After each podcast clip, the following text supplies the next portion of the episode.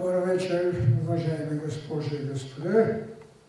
Добър вечер, мили приятели, добър вечер, скъпи деца на деня.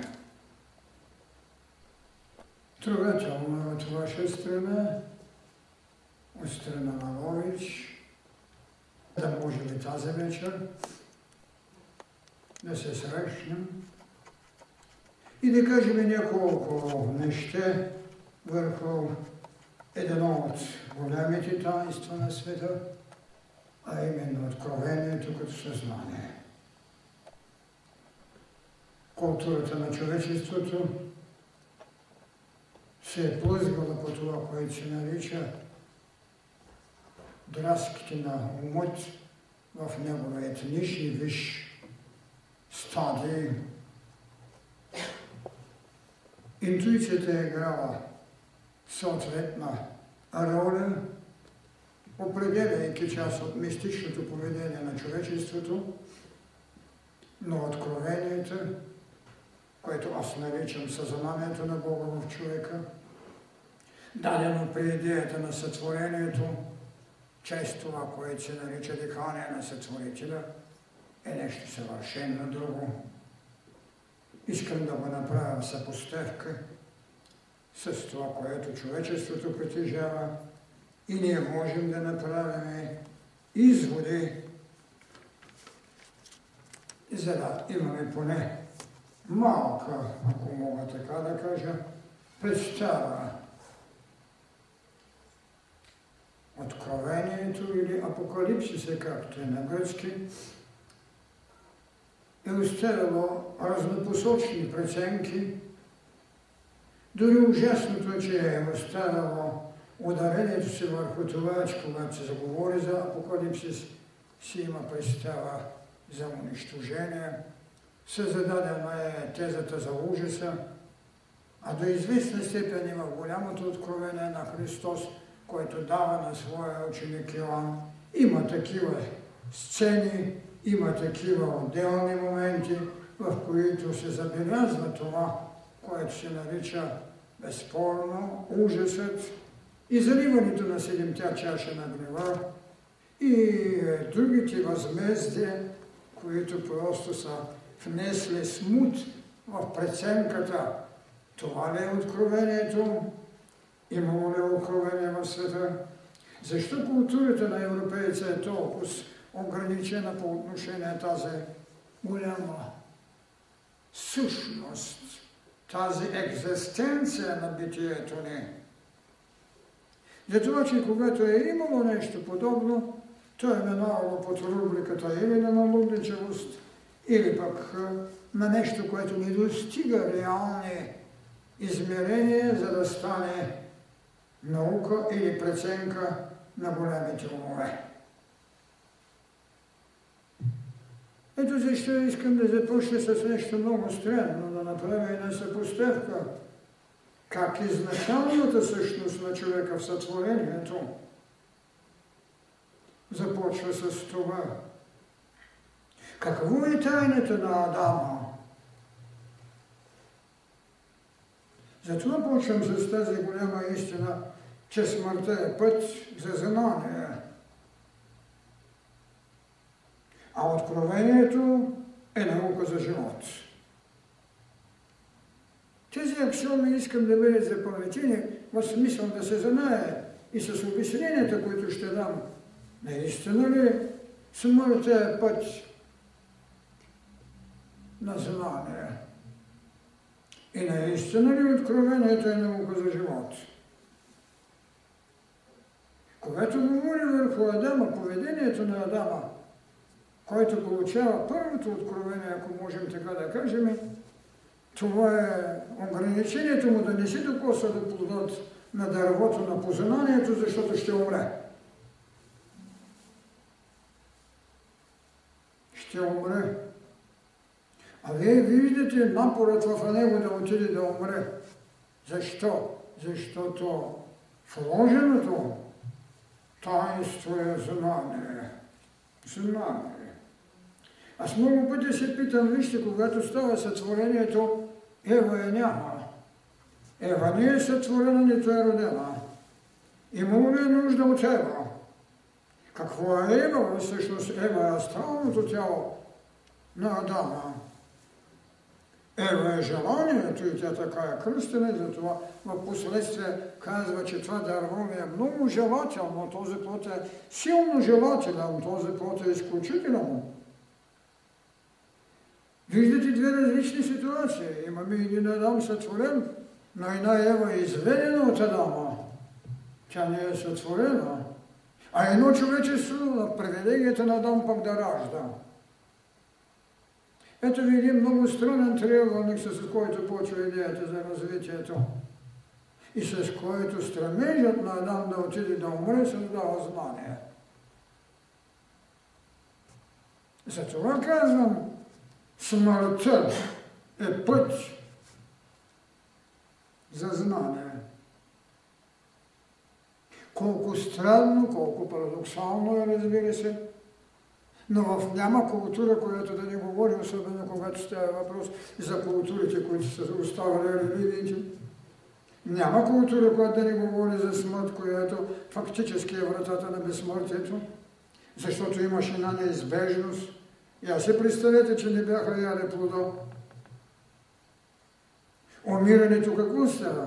Наистина става път, в който ти отиваш в идеята за безсмъртието, или преди да отидеш в пълната идея на безсмъртието, минаваш през Възкресението и ставаш един същ.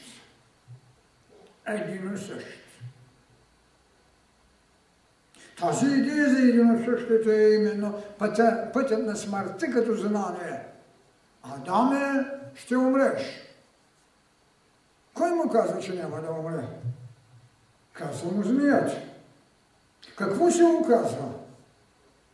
Какво е змията като символ във всички култури? Мъдрост. Бъдете мъдри като змията и кротка като голова. В Катоцея също стои змията. В индийската култура стои змията Кундалини, която е захапала опашката си или преводът е змия Огън. Следователно, Дойде времето, когато може да се стане, да се сложи бреговата линия, когато може да се сложи китайската стена срещу това, което в милиони години добродетелите отработваха. Идеята за знанието. И какво става, когато Бог научава, че Неговият довереник е ял от плода на дървото на познанието, какво става? Гони го от раят. Гони го от раят. Гони го от неговият ум. И му казва, иди долу и се обработвай. Обработвай се от това, от което си направен. Обработвай материята, от която съм ти направил, а след това извикай диханието което съм ти вложил и направи откровение, което е наука за живот.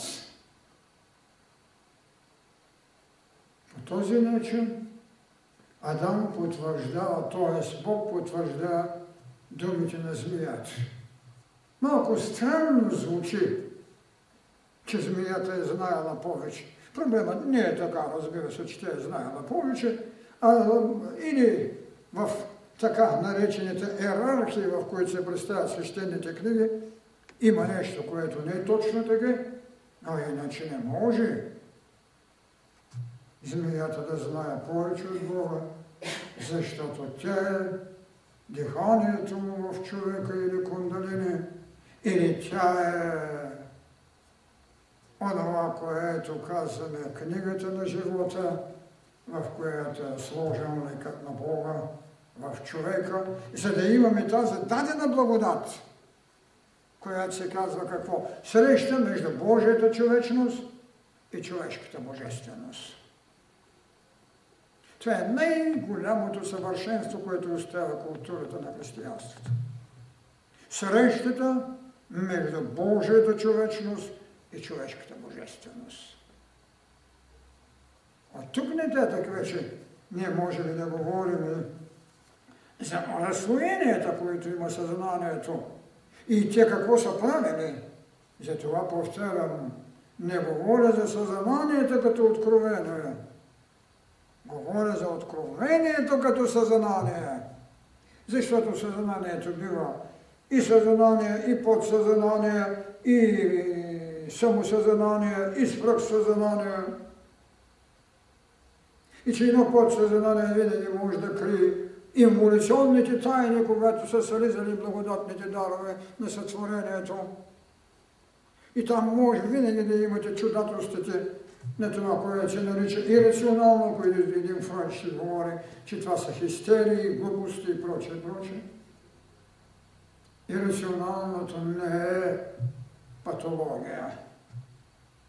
Ирационалното не може да не дойде от подсъзнанието, което съхранява онова, което еволюцията е оставила и особено това, което наричаме методологично съзнание, което от стихии прави богове. От стихии прави богове. И за това е много чудето, че една аналитична философия психология можеше да стигне до твърдението, че това какво? Че това са детски работи, както и самия Хегел, когато говори за митологиите, ще вземе да каже, еми това са детски приказки. Господин Хегел, митологиите не са детски приказки, а култура, която надвишава всичките възможности на всички векове до сега в Европа. Митологиите не са детски приказки. Там има такива тайни, които са ме изумявали. И ако нещо ми боли, че това е, не можах да изтръгна време, за да мога да разтълна всички митологии. Знаете ли, там има двама брата, които са близнаци. И странното е Кастор и Полокс. Единият обаче от тях е безсмъртен, другият е смъртен. Когато смъртният идва в своята агония, пресмъртният отива при своя баща Зевс и иска какво? Иска да му отнеме безсмъртието, да сдели пътя на смъртния.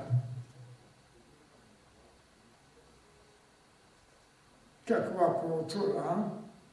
Та не ли го направи Христос? Даде ли дар своята безсмъртност в смърт, за да даде на човечество идея за спасение, макар че аз не приемам, че човечеството е грешно. То не е грешно. То не е съвършено. Това са две различни неща. И два различни пътя. Но иска да му се отнеме безсмъртието, за да бъде прибрат се смъртният. Е, тогава колко странно звучи нашата неименованост на нашия брат. Нямаш братя, има събожници. Виждате ли в какви дълбочини са криели тези неща? Смъртта път за знание. Така че, когато говорим за подсъзнание, ние не трябва да се съобразяваме с аналитичната лечебност на Фройда, колкото и да беше дълбок анализът му, колкото и да се опита съзнателно да разтълми това, което се казва Едиповия комплекс, но без наличието на познаване на закона, не е важно дали го приемаш. Важното е дали го познаваш закона за прераждането, колко много Фройд ще да достигне. И тогава ще да види, че Едиповия комплекс е взаимността, с която вековете е раждала бащи и майки. Да. Да. Но това е Европа. Европа работи с рациото, отрича и рационалното. А този, който иска да работи с ирационалното, не може да отрича рационалното, но той има измерение, То никога не е равно на интуицията като вътрешно знание, още по-малко на откровението като прозорение и предназначение. Това са големите неща, това са големите тайни. В този смисъл именно казах тогава, че откровението е наука за живот. И именно първото откровение е това, което Адам получава. Няма да ядеш, защото ще умреш. Какво ще излезе така? Ще излезе, че има заблуда? Не. Има три пласта на написването на свещеността. На кой Адам говорите? На Адамът, който е ум, на Адама, който е син на отца си, на Адама, който трябва да извърши еволюция. А тези три праста, когато четете Светото Евангелие или Свещената Библия, трябва да разтълмете тайните за знанието. И тогава вие ще видите колко същностно е било това предупреждение. Адам да отиде да търси смърт, защото това е пътя на знанието. А след това Адамовото поколение да получава същото и откровение, което безспорно трябва да продължат човешкият род в неговата присъственост на тази планета, в която има вмешателство и на какво? Която има вмешателство и на отвънния свят. Вие имате покровителството на ангели, архангели и серафими. Добре, тогава се питаме защо Адам няма криле. Криле? Ангелите и архангелите са творени ли са? Родени ли са? Не. Те нямат нашата еволюция. Тогава те имат само услуга.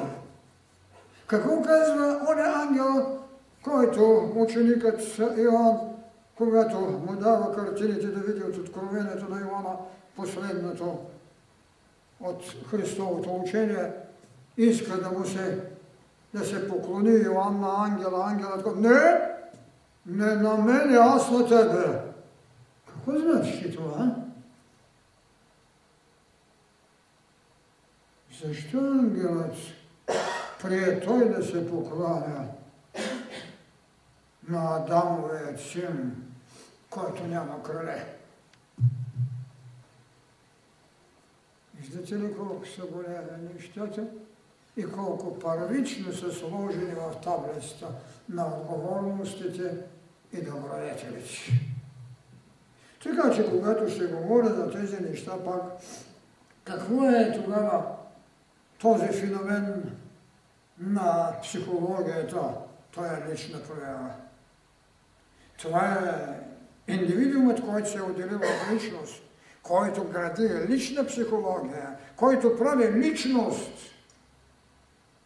Имаме ли социалност в този случай? Имаме ли социален феномен? Имаме го. В какво се изразява в културата на човечеството? В коренните духовни раси, не само в географските. Има седем коренни духовни раси, в които протича развитието. Тогава чак ще разбереме поведението на архангели, серафими и прочее. Именно това е феноменът на социологията, който е създал коренните раси и най-после ние имаме безспорно и така наречените феномена на биологията, който е индивидуумът или който, както казваме, не е духовни коренни раси, а географските раси, под чието енергия се разгръщат континенталните възможности и безспорно континенталните народи. В този смисъл ние тогава, когато ще говорим за свръхсъзнание, което аз наричам мирово съзнание, с което малци не могат да работят. То дори по някои случаи се казва за също така за патологично, както и нишето ни съзнание или подсъзнанието, което също феномените му се наричат патологични. Имаме съзнания, които са безспорни, които определят поведение към културите, които наричаме таблици на добродетелите. Това е съзнанието в различни стадии за поведение. И те са именно, които ви отпращат към дървото на знанието, за да правим съществуване, а не живеене, защото дървото на живота не беше докоснато. Не беше докоснато. Това е голямата тайна. И затова тогава под тези съзнания ние отработваме това, което наричаме съществувание. Разбира се, че тази разлика не се прави от всеки ден, всеки казва, аз живея. Не, вие не живеете, вие съществувате. Логичното съзнание, на което светът прави поклоните си и така да се каже прави културите, материални или духовни, или интелектуални по-скоро, те са проблем на самото съзнание. Така ние имаме тогава култури на духът, които пък безспорно са проблем на прозрението, култура на душата, култура вече на интелекта и култура на биологията, която в повечето случаи наречеме рефлекс, който граничи и със смъртта. Така ние вървиме към онова, което взаимността ни определя идеята за признание на Божество, което не ограничава своята платформа или идея, било то темния Бог, било възкръсналия Христос. Тази голяма стълба е пълна с правила. Но факт е един, че сме започнали от тотемния Бог, от Богът на праговете, каквото римляните са имали, каквото и до сега го има в някои селища, когато преливаме около прага на къщата, за да направим почитание признание. Обаче има нещо, което е много странно. Какво сравнение мога да направя между тези възможности, които са сложени между културите, примерно казано на Индия и Европа, китайската култура. И оно откровение, което Христос даде на своя ученик, защото наистина под откровение, под апокалипсис се разбира застрашената човешка бъдност, унищожение на света няма да го има. Дори в самата книга на Откровението е казано, че това ще стане скоро. И те са заживели с един особен страх. А както виждате, 2000 години не е станало. Може би 2000 години не са измерения за планетата, но те са измерения за човека. Те са измерения за човека.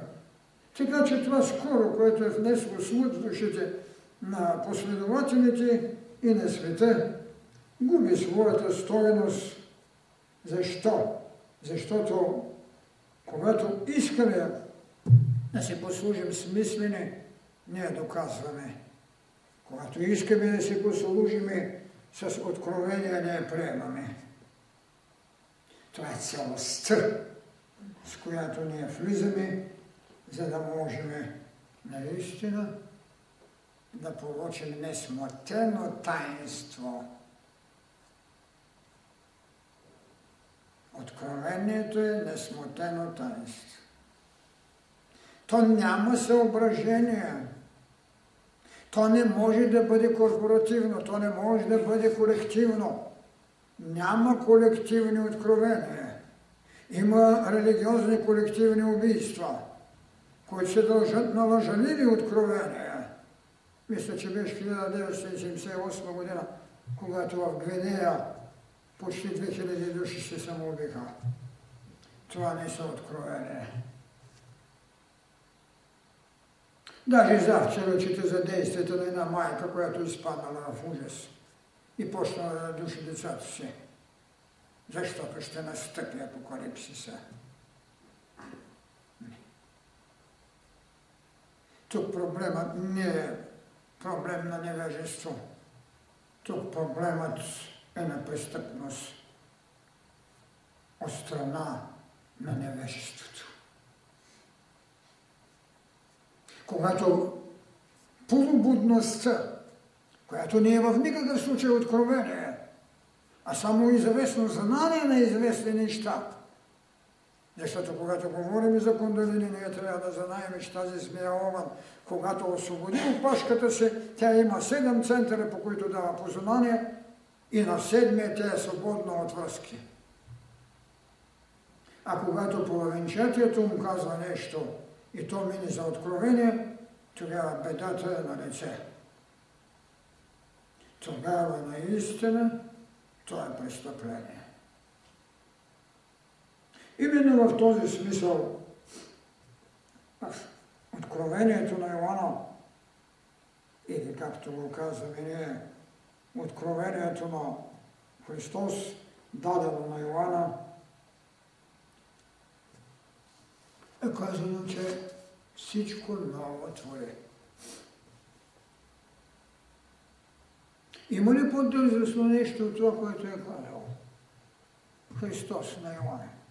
Всичко ново творя. Ново небе, нова земя. Няма да имате слънце, няма да имате луна.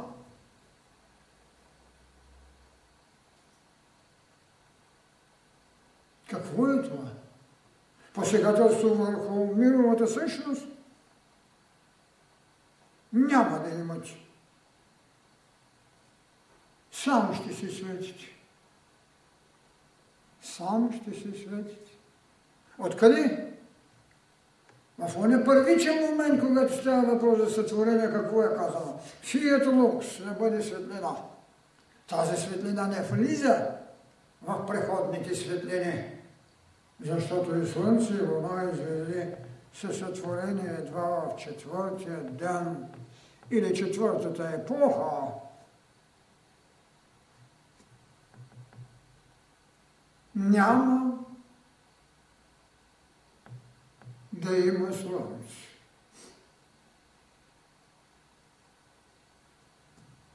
Сами ще се светите. Каква дързост какво е смелост да отречете всичко? Колкото и да е власт на институцията на пророците, няма капка стойност, когато му се поставяте с това откровение, а не в това същото откровение, което Христос дава, да давате мъченическите седем чаши и заливани с язви, които пояждат народите. Не, тайната на това откровение е живот. няма да има смърт. Има ли такава дързост? Няма да има смърт. Ще имате реката на вечните вода, ще имате край бреговете на тази река дърво с плодовете.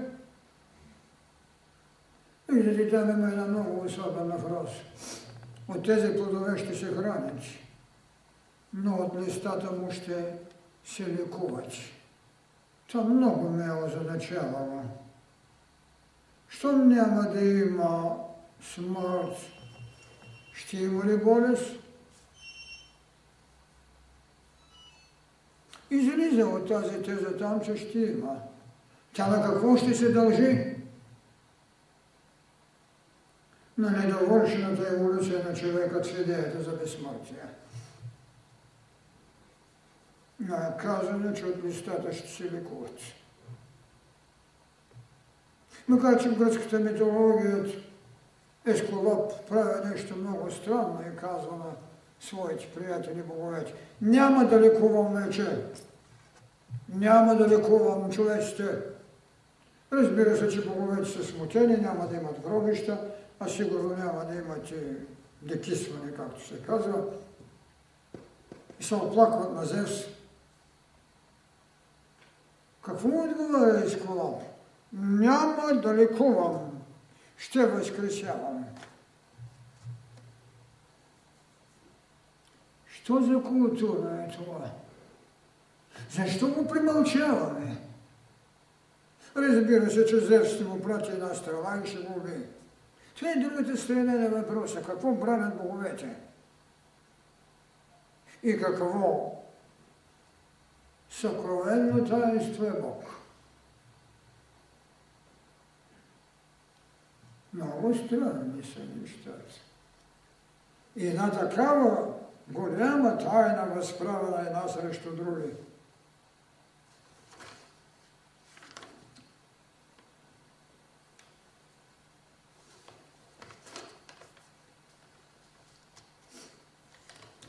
Искам да направя една съпоставка между Олимп, където безспорно културата на Европа е определена, и когато се връщат през следните векове гръцката култура да кажат, че правят ренесанс. А той е един ренесанс, от който да се страмуваш. Но това е вече друг проблем. Каква е разликата между тези богове, които Олимп видява, чието височина, както знаете, някъде към 450 метра. И нея височина, която Хималаите ви дават в своята книга Махабхарат. Какво е това, което най-вече бележи, така ако мога да кажа, тайната на тази митология, най-добре, разбира се, изразена в това, което се казва митологията на Омера. И Хизелът има. На Омера е описателно силната, образно властната митология, не само изброената тайна. Какво казва Омер? Омер казва, възпей о музо оня пагубен гняв на Ахила Пелеев.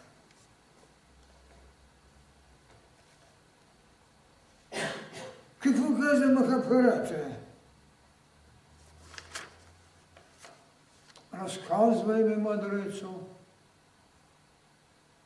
разказвай ми за оная велика епопея,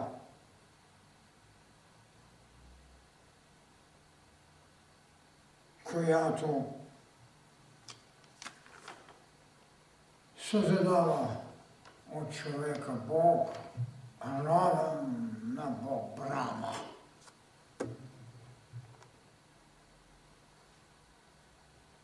Разликата между тези 300 метра и онези 9000 метра на Хималайче. Виждате ли в какви култури са живели човечеството? Разказвай ми, мъдрецо. И каквото го има в тази книга, всякъде го има. Но каквото няма в нея, никъде го няма. Ето ви това, което наричам мирово съзнание. свръхсъзнанието, което е тяхната, тяхното откровение. Каквото го има в тази книга, всякъде го има. Каквото го няма, никъде го няма. Те не крият тайната. Те не правят институт, който трябва да скрие истината от човека. Не. Ако тук го няма, никъде го няма. Виждате ли измеране на откровение, в което няма никаква формула за отмъщение? И ще станете равни на Бог брана. А знаете ли какво е откровението в книгата на мъртвите в Египет? Там също те е казано, О, богове, извести ми посрещнете, подайте ръце, защото станах вам равен.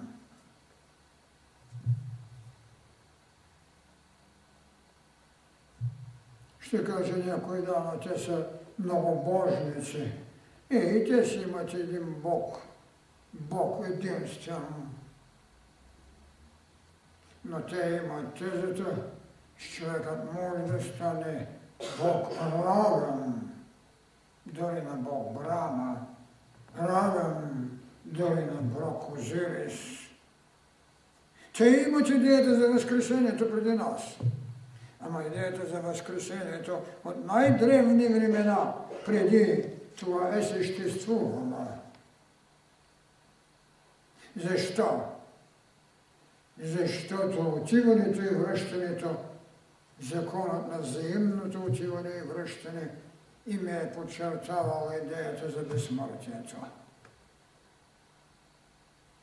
Да, отделен е въпросът тази идея за безсмъртието, през какъв болгарски път трябва да мине, през какво самокръщение трябва да премине, за да може да победи плътта.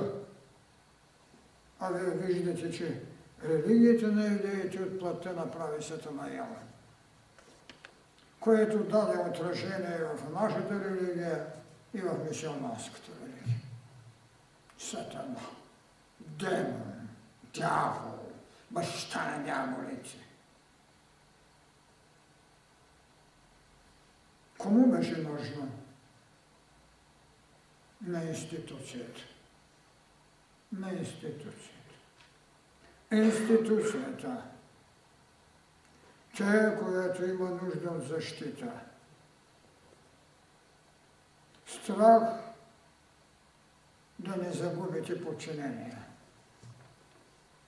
А това, че го обезобразявате за хилядолетия, докато му дадете друга култура, докато скитникът и тотемният Бог му го вземете, за да му създадете други богове, това е тезата.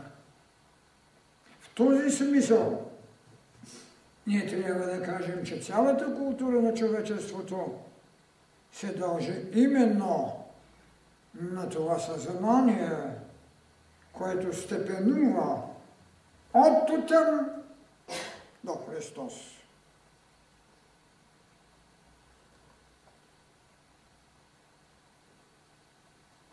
И от Христос да направите ужасяващ,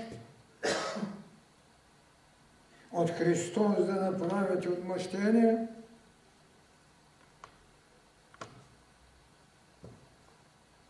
Ето защо искам още малко да продължа в иерархията на тези откровения. Едно откровение, което беше, както казах, дадено на Адама, с оглед да приеме смъртта като път на знание.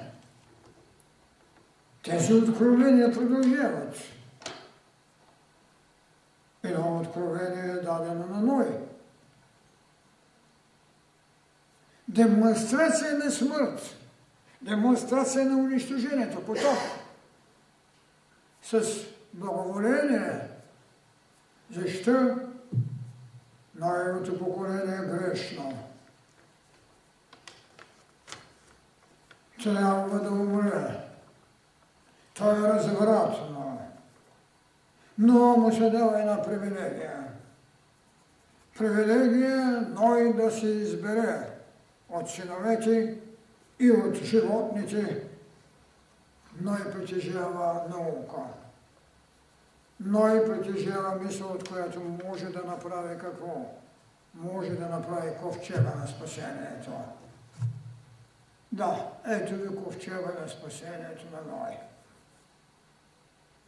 Но този ковчег на Ной спаси ли човечеството? Какво имаме? Разкаяние от страна на Бог Саваот, че е унищожил човечеството. Преди това негодование от поведението на човечеството, след това, че го е унищожил и иска да го върне. И го връща. Защо? Защото новото човечество също не показа осъществени добродетели. То не беше по-добро от Адамовото. Тогава какво ще говорим за това биологично съзнание, рефлексия на самозащита, индивидът, бранната сила на материята, без е сатана, колко странни енергии трябва да бъдат употребени, за да може да съхраниш индивида, защото след това как ще го създаваш? Откъде ще вземеш плът? Радовото начало почна от Адам сътвореният, за да се срещне с Христос, роденият, череп и кръст, идея за обожествяване. Но еволюцията, така че новото човечество се оказа не толкова съвършено, както тяхния Бог е беше посъветвал и както тяхния Бог ги беше унищожил. Така, Ной получи откровение и в това тяхно битие се даде още едно откровение. Откровението на Авраам, който трябва да стане Авраам, на Сара, която трябва да стане Сара, Авраам трябва да стане баща народ.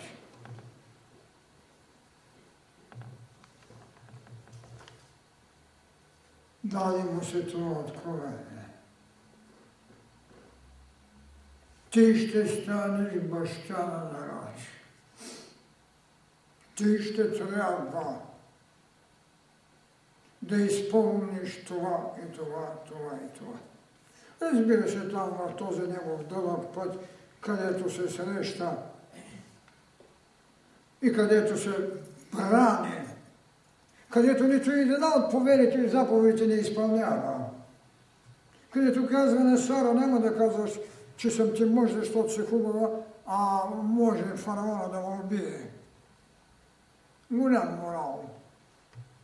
Морал от нулева стоеност.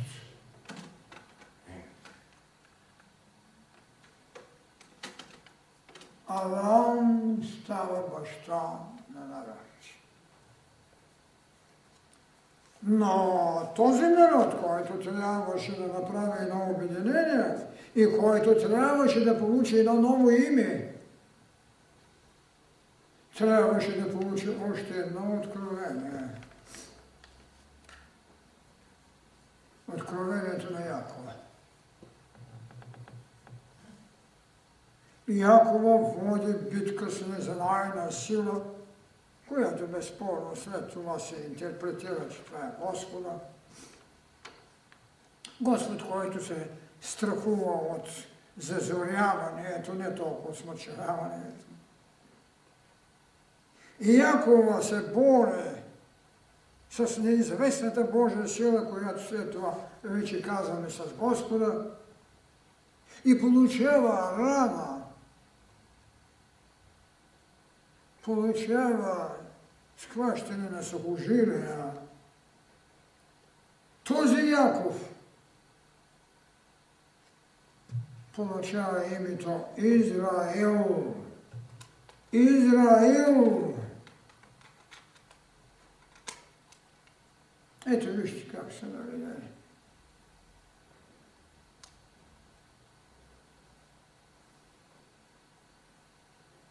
И след това можем да се очудваме каква съпоставка с тези откровения.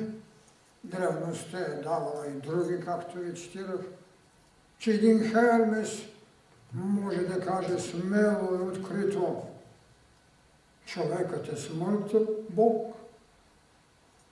Боговете са безсмъртни човеци.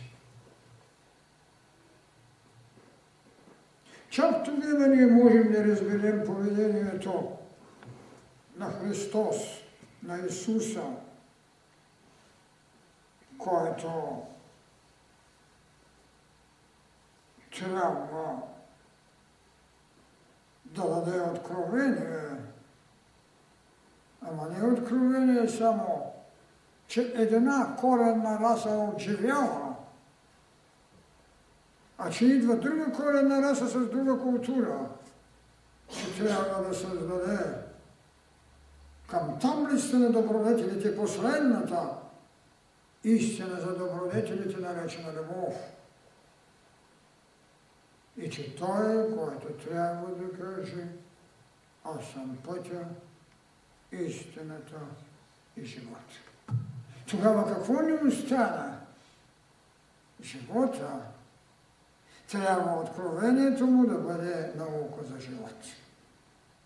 Тази тайна, наречена наука на живот, той го даде в това откровение, където с много яснота каза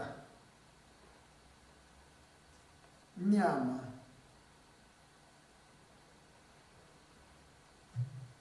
няма да бъде каквото е минало аз всичко ново творя.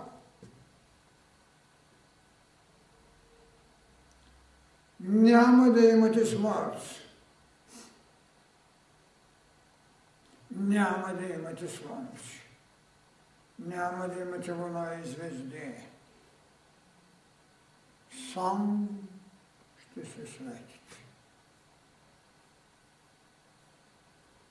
Ето ви плода на живота. от него. Ето ви живата вода, на която в своите беседи беше им казал, както на самарянката, аз взимам жива вода, но тя се оказа безчерпала. Дай ми! Тя се оказа безчерпала. Всеки, когато види съблазън, удостоверяваща му нещо по-високо от всекидневието, прави искане, а забравя, че не е подготвен. Няма черпало. Затова тя не може да пие от живата вода, от която не се ушаднява. Това е голямата тайна на откровението като съзнание, а не на съзнанието като откровение. Трябва тази разлика наистина да се помни. В този смисъл именно трябва да кажем колко велика тайна ни остави знанието между така, както казваме, Танатос и Хипнос – между смърт и сън.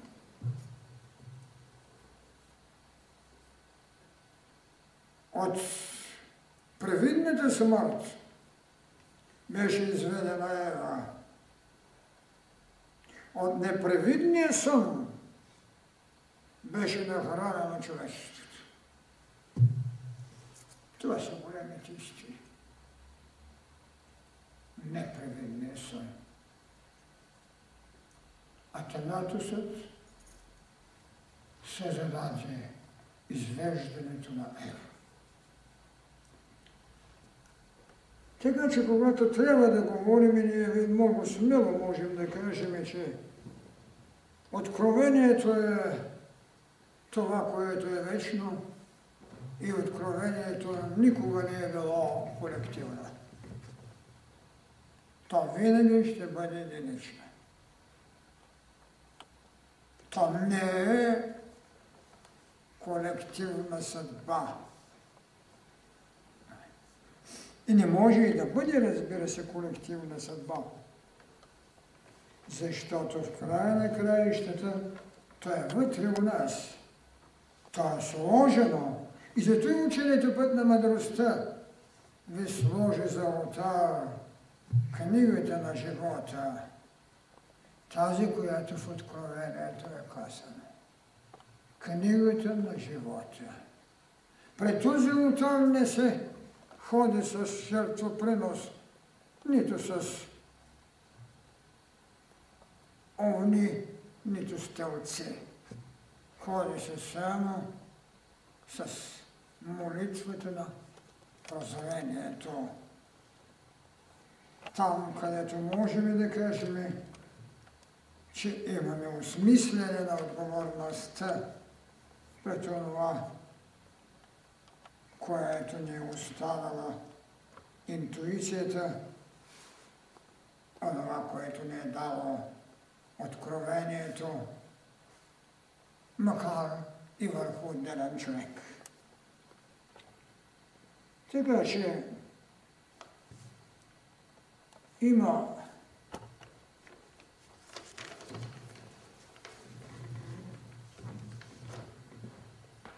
нещо, което само мировата памет може да съхрани.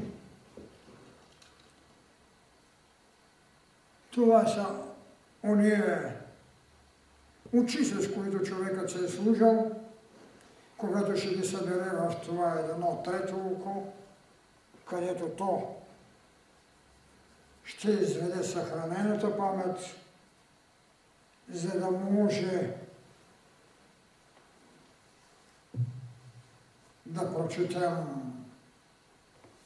онова, което беше казано. Бях, за да ме няма, нямаме, защото бях на скъсението. Другото е една оговорка, с която човекът се подсхлажда в своето живеение. И пак ще повторя колко властно и било Махабхарата и колко астрално зримо е в нашия континент. Разказвай ми, мъдрецо, и пей ми за древна слава. каквото има в тая книга, в тази велика епопея, и другаде го има, каквото няма в нея, приятелю, да знаеш, че никъде го няма, и слушай, тарава стане на Балбрама.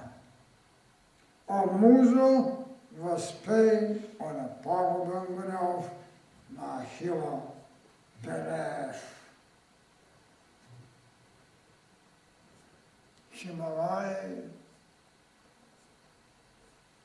9 или 10 хиляди метра. И хълма на боговете на Ванция, чието разбира се отражение и подражателство римляните също оставиха. Олим и Хималайите. Разбира се, че тази тема за откровението като съзнание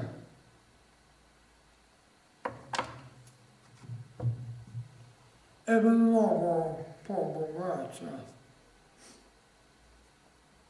Много, бих казал, същностна от това, което мога да ви кажа. независимо, че живеят твърде много конфузности в самия себе си, дали могат и дали трябва да бъдат представени тези съпоставки. Не е проблем да създадете разочарование. Проблемът е свобода от очарована неверност. Кой е онзи от нас, който може неосъдително да говори за тотемния Бог, за стихийния Бог? Ама кога? Когато сега имаме знание за един Бог, когато сега имаме знание за една култура, когато сега имаме уверението, че човекът е един Бог в развитие, както му каза Христос, ама Христос бил син човешки. Тези, които в другите култури са ставали богове, са били също сине. Много лична конфузност. Дали е потребно, но никой не е поискал с един международен форум. Дори в една харта за правата на човека не е поискал да му се позволи не да живее само 100 години, ами някакви хиляда години да живее. Защо не го поискат? Защо? Много са странни нещата. И са много по-големи, отколкото това, което всекидневната трапеза на култура или на полукултура ни се поднася с правото на признание и живот. Благодаря ви и ви моля да ми извините, че тъй или иначе се пак откраднах част от вашето време, което пък поведението ви да бъдете тук говори, че сте го надмогнали. Защото не е проблема да бъдете смутени. Проблемът е да се възправим срещу едно питане. Човекът. Човекът Бог в развитие.